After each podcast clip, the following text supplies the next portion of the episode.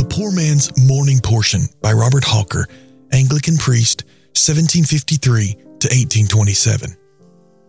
February 6th.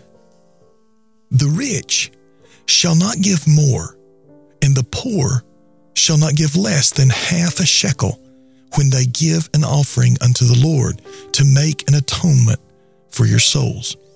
Exodus chapter 30 and verse 15.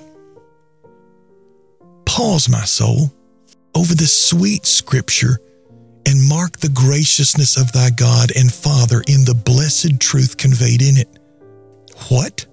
Were all the souls of the redeemed charged equally alike in the account of God? Did God thy Father rate them thus? And did Jesus, thy precious Jesus, purchase all his redeemed with an equal price when he bought them with his blood?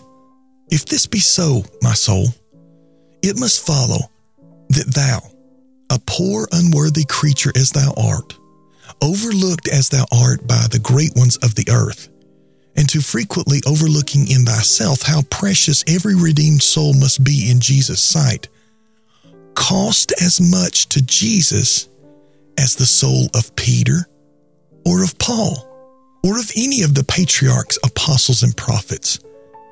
Oh, think of this. Write it down in the tablets of thy remembrance.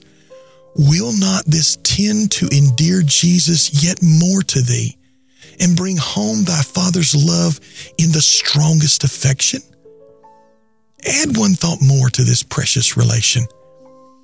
If to Jesus thy redemption cost as much as every one of the redeemed in glory, think, my soul, after such a purchase, such a price, will he lose his property?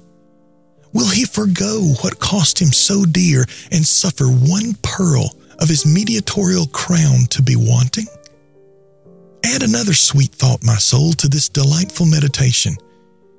If, amidst the various inequalities of life, some poor and some rich, Yet, whatever difference was allowed or even expected in other offerings according to the abilities of God's people, yet here, as a representation of the offering of the soul in Jesus' purchase, no one distinction was to be made. Is it not plain that the redemption by Jesus is in Him and only Him?